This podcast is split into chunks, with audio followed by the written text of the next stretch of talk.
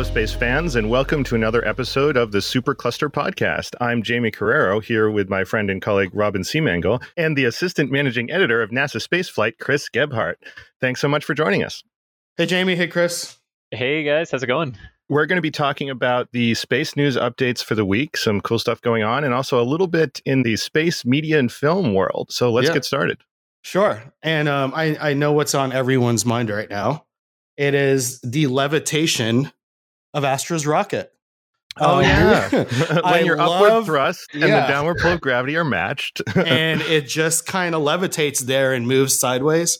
It was really, really interesting to watch. All jokes aside, congrats to Astra from recovering from that and actually lifting off and making it toward space. There was a shutdown after, was it Max Q, Chris? So it was about two and a half minutes into flight. So exactly how the rocket got through different different things is is a little bit off because of what happened. So Chris Mhm. Kemp mentioned that they had lost an engine shortly after the vehicle was released from the launch pad, and that's what caused the initial tip. And I think almost everyone watching that live when it was happening did not expect it to recover from that because usually when you see a rocket start to tip over sideways after being released from the launch pad it does not end well for the launch Oh pad yeah! I, in fact, I Yeah. immediately texted Robin, "Oh no, Astra!" as it was tipping because I was like, "What's going on?" Okay. But then the the announcer didn't say anything. The launch continued. Yeah. yeah The incredible thing is that when it lost that engine,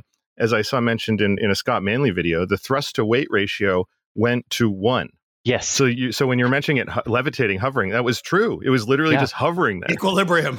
yeah. yeah, it, it literally was producing the same amount of thrust that it weighed so it Yeah. just hovered and and that sort of sideways thing like it you know that sort of sideways thing we've never seen that before it was an, it was an outright impressive recovery by the guidance navigation and control system of that rocket and and just to the astra engineers kudos to Yeah. whoever wrote that system because hundred percent. For a moment, for a moment, it was incredible. For a moment, I actually thought that I had been misinformed and that something intentional was happening. In fact, you know, I was saying I, I, I texted, "Oh no, Astra." Then I texted Robin, "Is it supposed to look? Is supposed to do that?" Because it was so stable in its craziness that I thought, like, well, I don't know, maybe they got sideways launches out there. I don't, you know. I got some strange messages that was along the lines of Jamie's message. And it was just like some people were not sure what they saw yeah or not sure if they thought they saw what they saw. And I was like, when people messaged me, I was like, nope, that definitely wasn't supposed to happen. No no i I mean in fact this was this was a good visual too of when we talk about range security right because i think a lot of Oh, questions in people's minds was how, how did the flight termination system not get activated when it was that close to the ground? And when it was very clear that there was an issue very early on in flight. But this is th- th- this was you know this is one of those things with how range safety works is the rocket actually stayed within its bounds. So at first there was no real reason to kill the engines, which is what the flight termination system on the rocket vehicles from Astra is. It's just shut the engines off and let it fall to the ground. So no no explosives or anything like that.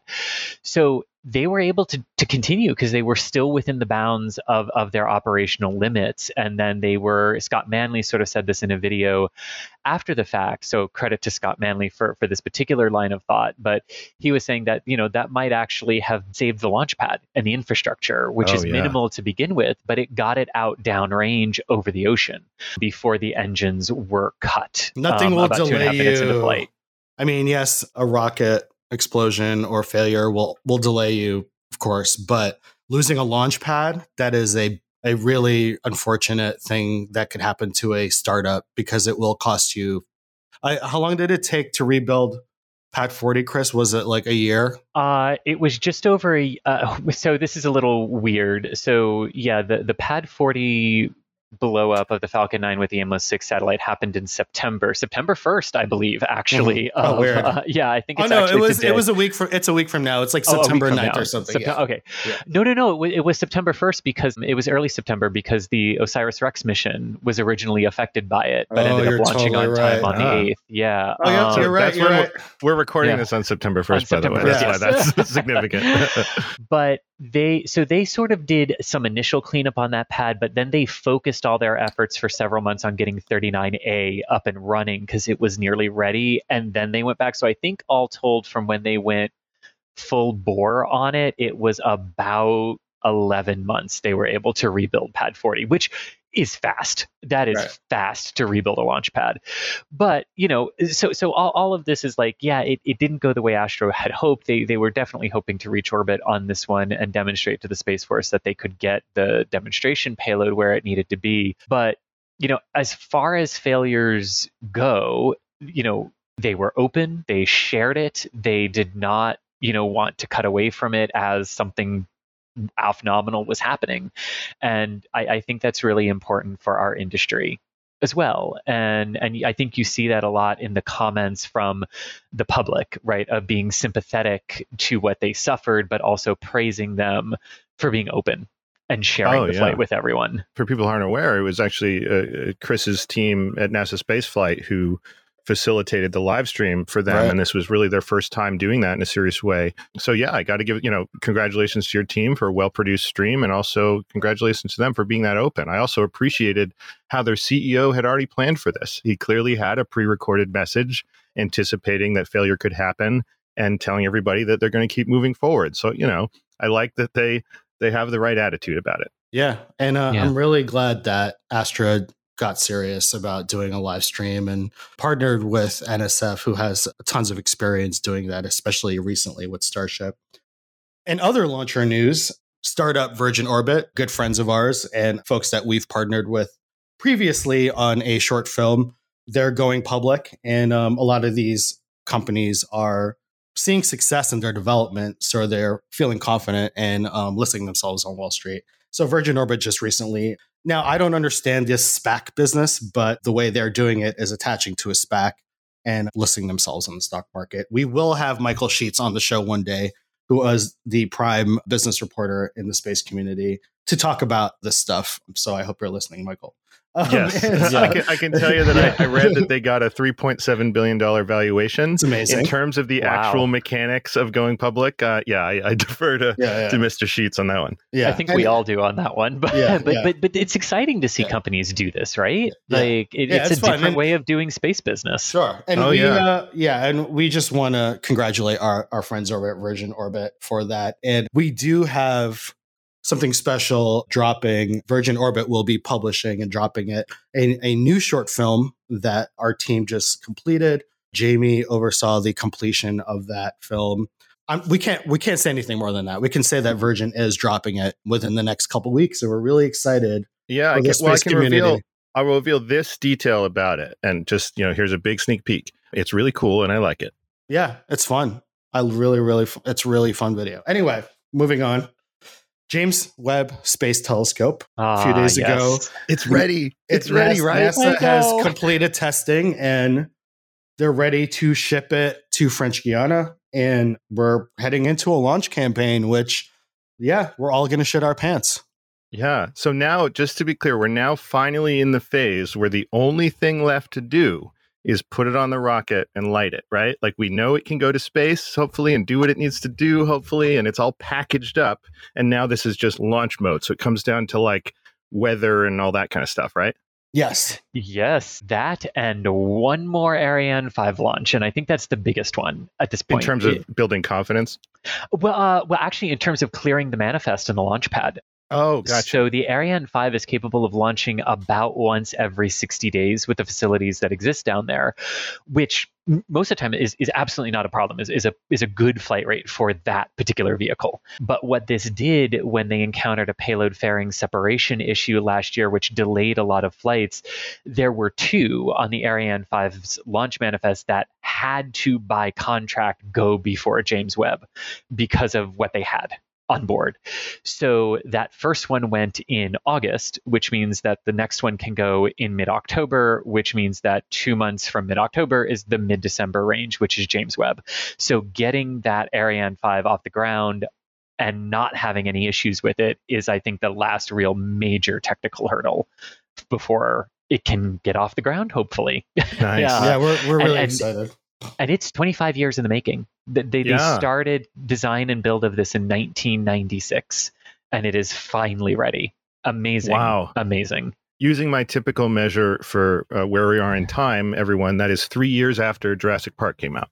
Right. Yeah, there we go. Yes. That's yeah. that's a good. Ma- thank you. Thank you for the that. the year Jurassic Park came out is great for perspective. Um, and you know what, Jamie? That's a fantastic segue because do you know how far back in time this telescope will be able to see? Oh man, tell me. All right. It will be able to see back about 200 to 400 million years after the Big Bang to almost the very, very beginnings of time first and light. the universe. First Holy light and, and, when the very first galaxies and stars were starting to form. So is wildly how far back this can see. Wildly before dinosaurs. So long Wild before yeah. dinosaurs. I yeah, mean, dinosaurs. in that, yeah. in that context, dinosaurs basically exist at the same time as us. Oh, totally. yeah, totally. basically, they would have dinosaurs would have made the movie about the Big Bang, like we made the movie about dinosaurs. Oh right? yeah, like from, from the perspective of James Webb, they believe those pictures where people are riding on dinosaurs.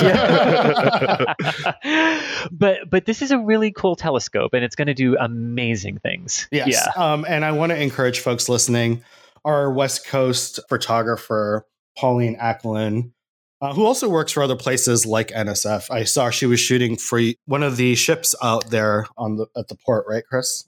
This week? Yeah, yeah, yeah. Pauline joined us uh, a couple months ago. Yeah, she's working, doing doing a lot of work for us. That's yes. awesome. So yeah, we sent Pauline to visit James Webb, and she wrote a really great first person for Supercluster. So please check that out. Also, we finally got our patch in the shop, our James Webb Space Telescope. We're, we're calling it the reflection patch.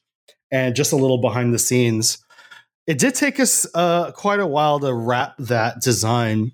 When we started out designing the James Webb patch, we knew it, obviously this was something special and we had to get it right. We went through a few design phases and we realized something. We're like, these mirrors and the, the design, the honeycomb is perfect.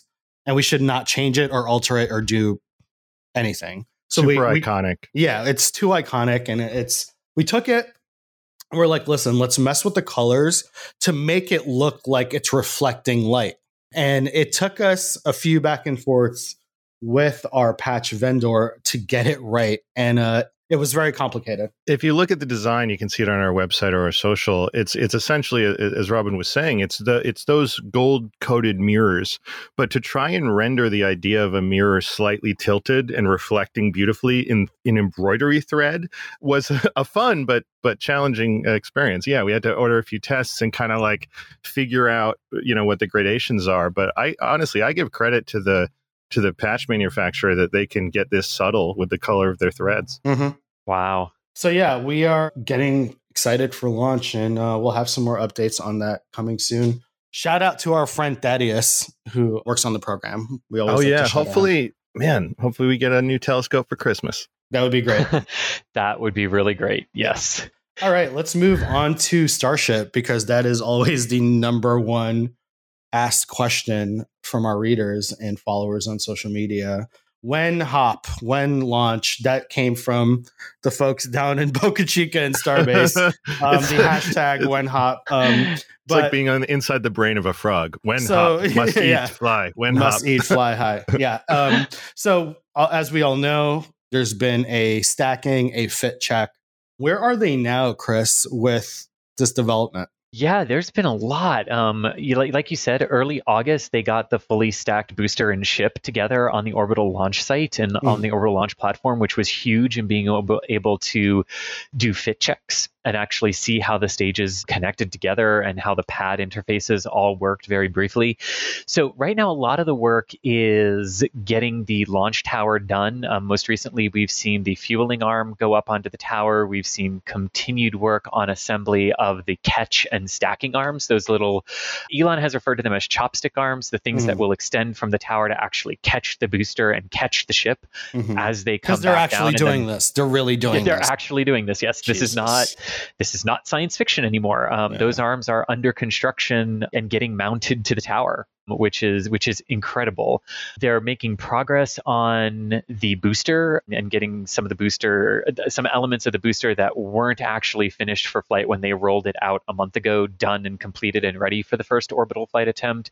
The same is going on with the Starship. There's been extensive thermal protection system work that's been done on the ship itself. So yeah, I mean work work is work is really really continuing. We've seen more propellant tanks go out to the launch pad uh, to get it ready. So yeah, things are really moving at a breakneck pace, but of course we don't actually have an answer to the question that everyone wants to is is asking with excitement and I get it. I totally get it cuz I want to ask those questions too, but the truth of the matter is, you know, Elon is saying mid has said mid September is the target, but there's so like a January. lot of regular yeah, pro, yeah later this year probably yeah. because there's a lot of regulatory approval that needs to go into this right and mm-hmm. the FAA has not signed off on this there's still an outstanding environmental impact assessment from the orbital launch site which has not yet been put out for its 30 day review process by the public so we're obviously not going to hit September 15th yeah, and, um, and, look, um, as much as yeah. you know, Elon Musk has made many bold claims in his career, and you know, we could go either way on what we say about that. But I will say, um, he wears rose-colored glasses when it comes to schedules, so I think we're all safe in assuming there'll be yeah. a little bit extra time in there. Yeah, there, there's a there's a reason why those of us in the industry refer to it as Elon time. Yeah. but oh man, I, I will like say on the flip Valve side, time for my video game fans. it is right, but you know, I'll say this, you know, like I'd much rather have an aspirational schedule of, yeah, we're going to do this in two months than, yeah, eventually we'll get there. And 20 years later, you don't have anything to show for it. Oh, yeah. Because compare know. the way it feels in your gut hearing these stories to what's happening with the program to go back to the moon. It just seems yeah. like it just drags on and there's no ambition. I, I, that's harsh, but you get what I'm saying. Right. Yeah. Yeah. Exactly. We should do a quick update on the human landing systems contract. I yeah. this this situation has just it's just getting worse and worse. So, uh, Blue, Blue Origin is suing the government, I guess. The government, yep. NASA. I'm trying to like categorize who they're suing. They're suing the federal government at the direction of, uh, you know, in the direction of NASA to get this contract. They're they're really fighting tooth and nail.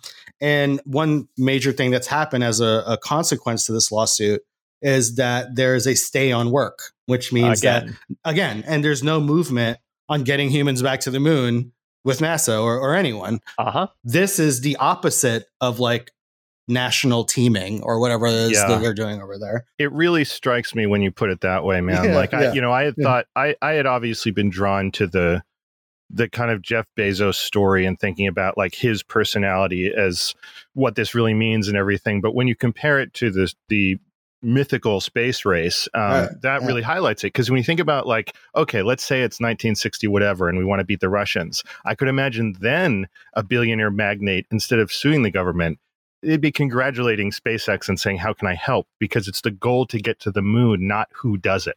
And so in my heart when i think about i want us to go back to the moon that's where i find the deepest conflict with this lawsuit because it's just making it harder to get to the moon not easier. And on top of that top of the lawsuit, the paperwork that Blue Origin filed was way beyond what these federal courts are used to. Like it's beyond the limit, I think. And yep. it delayed them and the stay, I think another week or something.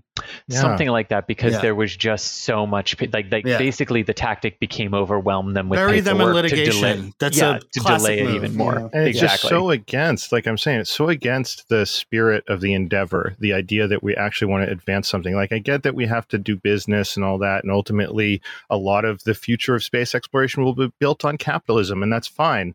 But even from just like pick pick someone off the street who doesn't know anything about it and you say mm. you got one company that has made many many orbital launches to the point where i've lost count. They've delivered humans to the space station. They have a whole business plan now built on their ability to go to orbit and they're developing new rockets that are, that are going pretty well. On the other hand you've got a team that like does hover rockets and they're saying that they they are supposed to be favored over that other proven company that has essentially taken over a large part of NASA's entire launch schedule. Come on. Like it's mm, it's not well, yeah.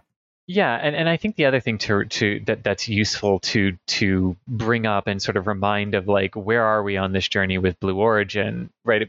They've existed for close to 20 years and they longer do than have a, SpaceX. longer than SpaceX. They do That's have a a, very comparison. successful suborbital business with the New Shepard rocket, which launches both people and science experiments. In fact, in the last month, we saw them do both uh, a dedicated crew flight and a dedicated science flight. And to be totally fair and honest to Blue Origin, they have an amazing charity for STEM and STEAM Yeah, operations that that I'll- should be I will give them applauded credit for that. Yeah, I will give them I will credit for always that. shout out that, and Yeah. I, I got to say that yes, I, I Club for the Future that. is a really great Yes. program, and they do great great. work.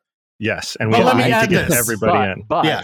But ahead, on the orbital side, it has been 20 years of hearing that this rocket is right around the corner and it's and it's nowhere to be seen. They have routinely proposed it for other things in the federal government. Let's be very clear, NASA's not the only one to reject them. The US Space Force rejected them in 2020 for phase 2 of the National Security Space Launch Contract Awards, which and basically they didn't have a rocket.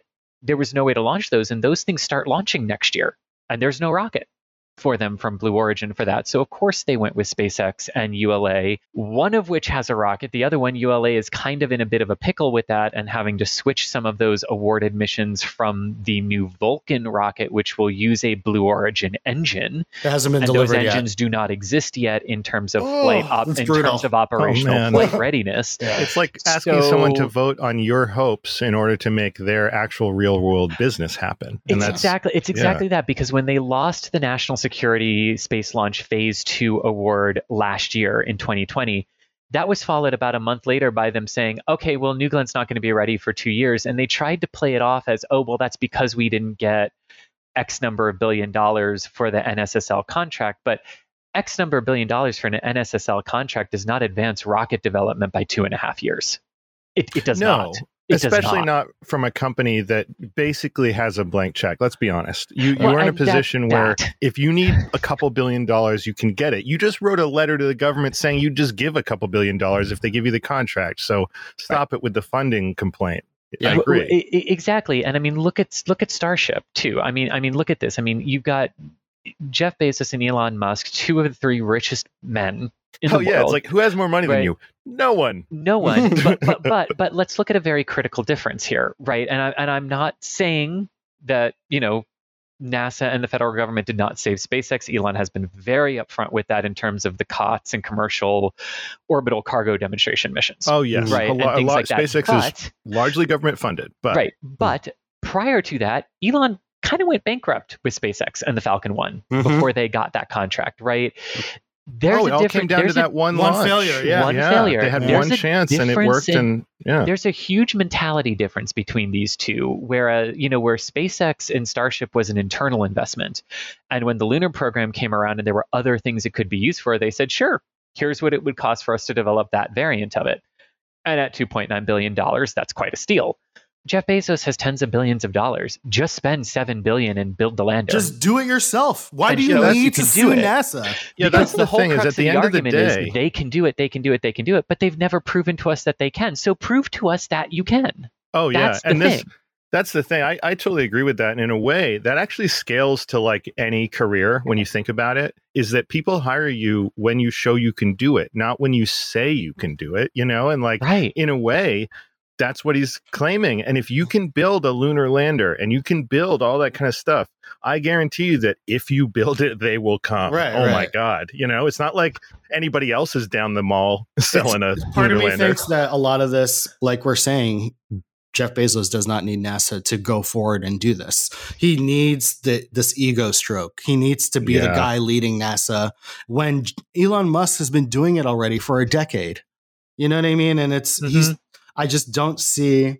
That's an interesting point. It seems you like know? from an ego perspective, you know, if and of course I don't I haven't met either of these dudes, but it seems like Bezos wants the stamp of approval from NASA and SpaceX and Musk are just saying we just want to do it and if NASA's with us, awesome. You- Look, I've Right. I've met Elon and I've had a stare down with Jeff uh, at a conference. One person is completely insane and unrelenting in wanting to accomplish this goal, this crazy ass goal of landing a human on Mars. Well, the other person is the king of the world with no nothing to like drive him. And like his childhood dream has been to be this NASA leader specifically, to be the person that helps NASA explore the universe and build colonies in space. And he can't shake this like infantile idea. And part of me thinks it's like even Jeff Bezos is searching for a leader, not just Blue Origin, you know? And on that note, Blue Origin, since all this has been happening and this lawsuits and the and the losing of the contract, they are having a brain drain, which has been reported in CNBC and others, and we've been hearing about it here too. Oh, all the people who have been leaving, right? Yeah, it was, and- it was more, more than execu- a dozen, Yeah, more than yeah. a dozen top talents and Top executives. talents, Yeah, people who are working on New Glenn, New Shepard, BE4, people who are on the the, the head of the Human Landing System program left and went to uh, Firefly. It's like what what is exactly going on there? And I think more questions are going to be raised over the next few weeks. We're going to see this lawsuit play out in early November, and that's you know I I can't. There's no other way to. There's no way to sugarcoat this. Blue Origin has become a place that has had so much internal problems. Those problems are now the public's problems, America's problems, because we are being anchored by that. yeah, and we're being asked to give money to it. Right. And we're being for we're being held hostage basically. It's like, listen, either you let us take you to the moon or we don't let you or go to the moon. gets to go. Right, Yeah. exactly. So it does what i will say from something of an optimistic perspective is that it doesn't seem like it's going to go that well uh, for blue origin like they don't have too much of a standing and the people in a decision making uh, position are not really looking at them favorably so while Right. it may be a delay it does feel to me like we're going to end up back where we were. It's the con you know it's not like congress is suddenly going to give them untold new billions to have multiple lunar landers Right. if we remember that the decision to only go with one was monetary. And so they're just going to end up where they were and this will be a delay. So i'm hoping that's all it is. Yeah, because Congress, because there was that initial lobbying that Blue Origin did after they lost the contract and protested with the Government Accountability Office or the GAO, Mhm. and then by the way, the that GAO's response was on the level of mocking them. yeah it was pretty it's like that when you read those Yeah, letters and- from lawyers that are really snarky Right. But but it was something in the GAO report that actually led to the current lawsuit because the GAO report did find that there was a case where SpaceX was not asked to do some of the same things as the other companies were. They were granted waivers for certain things, but the, Do we know so what the those things were though, Chris? Um, not off the top of my head, no, and, and they didn't really specify. However, what the GAO report did specify is that none of those were like contract affecting things. So if you if you read what that is, right, there may have been certain things that Blue Origin, Northrop Grumman, Draper, Dynetics, all of them on the other side would have to prove in terms of life support and control. Well, yeah, one where company SpaceX wouldn't because NASA already has that data for what and, SpaceX's and Chris, systems are. This is such an obvious thing. Like one company flies humans for NASA already. one company goes to the space station and back safely already. These other companies do not. Of course, one of them are going to get waivers for certain things. You know, Yeah. it's just like, come on. Exactly, because I imagine but- that it's it's not only about the segmentation of what part of the mission that they were going to be responsible for, but like Robin's saying, maybe it's just stuff they've Right. already done, so they're not Right. going to require them to spend the money to show it again. Right, exactly. So it could be something like that, which if it's that, I don't know where this lawsuit's leg is to stand on. Yeah. Because that seems to be where the lawsuit originated was that there was a major procedural violation and they're pointing to the GAO report as confirmation of that. However, if it turns out to be something like life support that NASA already had all the data on, Mhm. I, I don't I, I don't know where that goes in court. If it turns out to be something else, maybe Blue Origin has a has a small point here. However, they've sealed it all, and they don't want us to look at what the actual things are. So it's impossible to actually sit here and tell you what it is because Blue Origin, by court order, doesn't want us to know. Which yeah, that, tells you that's everything. a key thing. That's Yeah, yeah. that really goes. I mean, Yeah. uh, on a deep level, it goes against the whole endeavor. This whole idea that like this is a scientific endeavor for the people. Anything that NASA does is going to be re- published in triplicate with every single diagram. And so when you start to say like oh no no no i have a magical spaceship but you're not allowed to know what it is Right. i'm like well okay Okay, dude. well, I'll the last word on this and the last piece of information that I'm hearing on this lawsuit is that Jeff Bezos is bringing in his team Yes. from Amazon's Jedi lawsuit. I don't know if Yep. uh, our our followers are caught up on that, but these Jedi cloud infrastructure that was touted by Amazon was up for a Defense Department contract. It lost out to Microsoft. right A- and now that Amazon is obviously suing and tried to get that contract. So that same team is going to be brought on to sue the American people for a moon landing contract. Chris, did I get that right? Because I know you've probably heard about this story. Um, Um, uh, yeah, I mean the, the the story itself kind of broke just before we began recording. Oh, okay, Um, okay.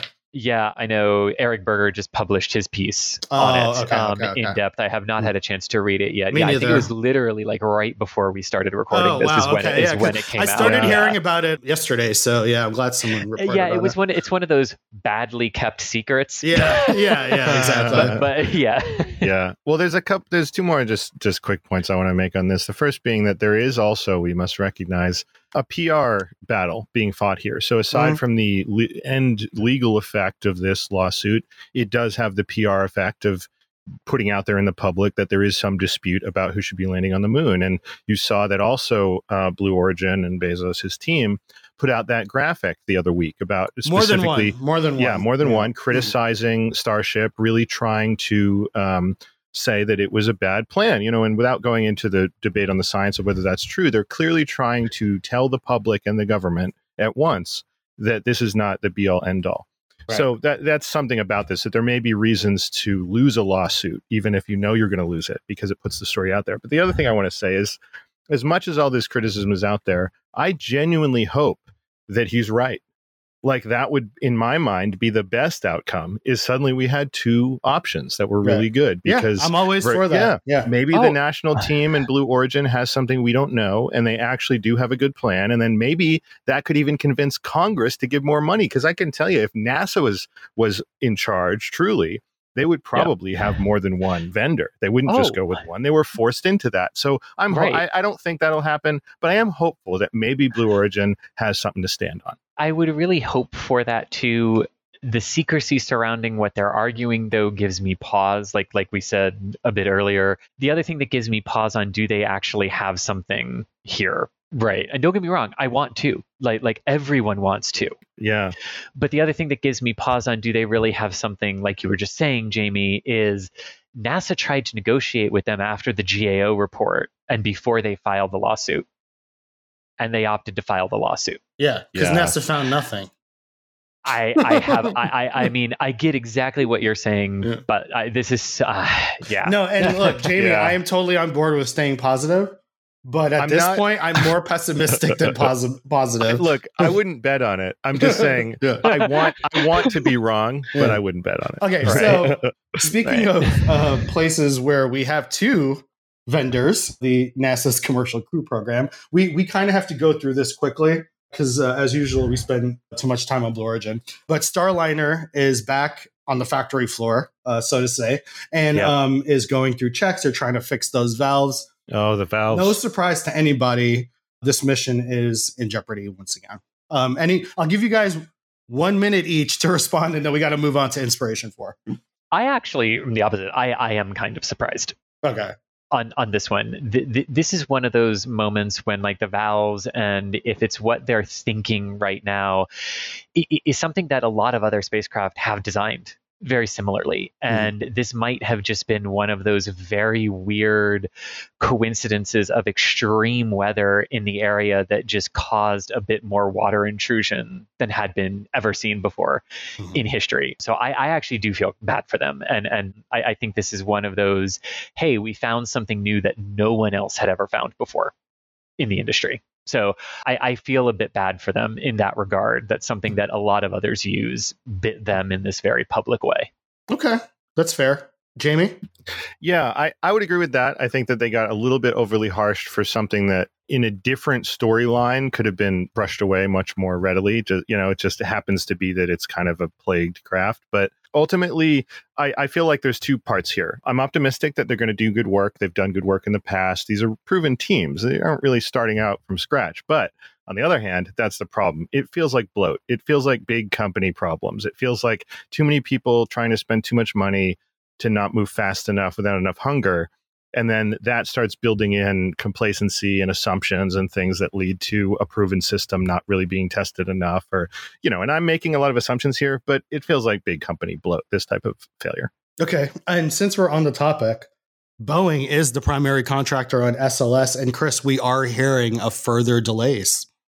Yeah, Eric Berger had a story earlier this week about potentially spring or summer that that is what Eric is reporting. Um, I, I think what I've what, what I think what a lot of people are also personally hearing is that NASA hasn't given up on the end of the year yet, but that that is unlikely. What exactly is meant by spring? I don't know. You know, summer seemed summer was a bit of a shock, but spring had kind of also been a yeah, that's probably where it's going to end up like in that general spring-ish time frame just from natural slips and stuff. So well i've been on waiting on sls since surprise, 2017 yeah. so i can wait a few more months i guess. Oh wow. I've been waiting since the program began almost exactly a decade ago today. Wow. Yes. Um, yes Okay, well, a few more well, months. I've been I've been waiting since I was born to see people go to the moon. As soon as I was born, I was like, "What the hell? We went to the moon all that long time ago, and I don't get to see it. I hate this. Somebody go to the moon. Somebody please go to the moon without a lawsuit, yes. please. All right, we are going to do another episode. We're running out of time here. We are going to do another episode next week surrounding Inspiration Four, talking about all the ins and outs of the mission. I am heading down for the launch Chris, you will be there. I will probably see you there. we are hearing a lot of our space reporting friends are heading down, and a, quite a bit of, of the space community is heading down. We're hoping in the next two weeks. The last couple weeks, Florida has been the COVID capital of the earth. It's been yeah. um, really I'm high. Hoping, um, I'm hoping that, infection that Delta peaks. I really don't yeah. know if it will, but yeah, this is the second time Florida has been a hot, like the main hotspot since the pandemic US, started. Yep. I, I am being I know the situ- situation is very serious. Both my parents are vulnerable folks. They live in Orlando. And we all have friends and family there. We're always thinking of you guys. I actually flew down really quickly a couple weekends ago and and went to Cape for just a, a quick second and came back. I was I there's ways to remain safe. Um, we're all going to have to do our part. Um, I think in a couple weeks we might be on the the downwards you know of the curb in Central Florida and the Cape area, which will be great for us to have our launch activities. We're not really sure what the situation at Kennedy will be. This is the first time a private crew is launching from Kennedy Space Center on mm-hmm. a, a, private vehicle. And yeah. Um, we don't know what the logistics are going to be like because of COVID. I'm sure they're going to wait till a couple days before. And we will have some information on that. We know um, a lot of our community is going to be trying to watch the launch down at Cape Canaveral. We are doing some really amazing art to support the mission at Supercluster, and we have decided to do our next edition of our launch poster to celebrate Inspiration 4. I can't wait for everyone nice. to see it. It's going to be really, really cool. I will be down at Cape, like I said, and I will have some with me to give out to people who are onlookers for the launch. We don't have a launch time window yet. We will have a few days before the mission. Right now, we're looking at September 15th for liftoff. Right now, we don't have a specific launch time or launch window, like I said, but we will have that three to four days before the launch. Chris, anything you want to add real quick about the mission before we move on? It's going to be incredibly exciting. Um, yeah. I mean, the first private astronaut mission going up. Yeah, I think the one cool fact that I've got about uh, a couple cool facts about this mission Dr. Proctor will be the first woman of color to pilot a U.S. space mission. Extraordinary. And Jared Isaacman will become the first rookie space flyer to command a U.S. space mission since STS 2, the second flight of the space shuttle in wow. November wow. of 1981. Good for him. He's, a, he's yeah. actually a really cool dude. Really, really great guy. And I'm, I'm excited for him. He seems very sincere about what he's doing. And he seems like someone who really wants to use space to advance humanity. And I, yeah. I really admire him spending the money to get Dr. Proctor on there and get Hayley and Chris on there too. As folks know, our contributor photographer, John Kraus, who we're very proud of, is the missions photographer. And um, we hope that John will one day also be going to space as a photographer and because that would be really awesome because we're all friends with him and we'll we'll have even more bragging.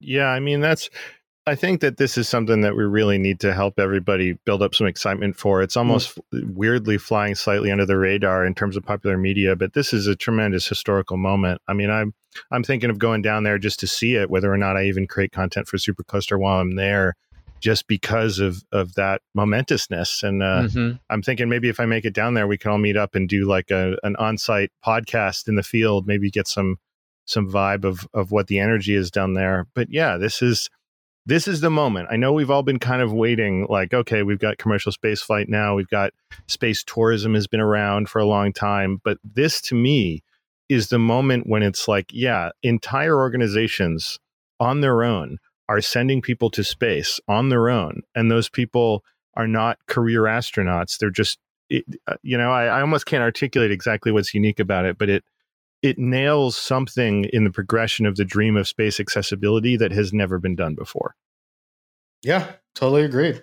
It's a new step for SpaceX. We're really proud of them. And this is something that I don't know, a couple years ago didn't just seem, you know, didn't really seem like it was around the corner, but it was. So we're all really well, excited. And well, you look at just also missions you know, we're so used to now for 20 years because it's so amazing of just going to the space station that you go to space, you fly a little bit, and then you dock and land and you hang out in this rad space station. Mm-hmm. But Inspiration 4 represents, and I know that, uh, you know, China and some other nations have, have done things like this, but it represents a return to a mission just in orbit. The yeah. idea of people in a capsule surviving for multiple days, gazing at the Earth, and they don't have a destination other than orbit. And that's, that brings us back to Mercury and Gemini and some really interesting stuff. And actually, the last time from the US perspective that a space mission launched and did not run a human space mission launched and did not rendezvous with the space station or another object in orbit was STS 107 in the Columbia in January and February of 2003. Oh wow. wow. That's a long that's an age ago. Yeah, just I mean that's like barely after the beginning of the space station. Is essentially just like as soon as we got the space station going, that mm-hmm. became the destination. Yeah, it was still very much under construction. Yeah. Yep. All right. Well, um, we will be following up with uh, Inspiration 4 in the next couple of weeks. I think we didn't cover. We'll never be able to cover all space names, but those are the major space it's stories. A big place. Yeah, big yeah, yeah. We're not going to lie to you like those other news programs. Um, we we got to most of it, um, but I do want to mention two quick space and entertainment projects that are coming up. We've mentioned before Adam McKay, the director of The Big Short, and I believe Anchorman and other other amazing things, is making a film with Jennifer Lawrence and Leonardo DiCaprio. Leonardo DiCaprio plays a professor, and Jennifer Lawrence plays her student and they are uh, astronomers who discover that an asteroid is heading toward Earth.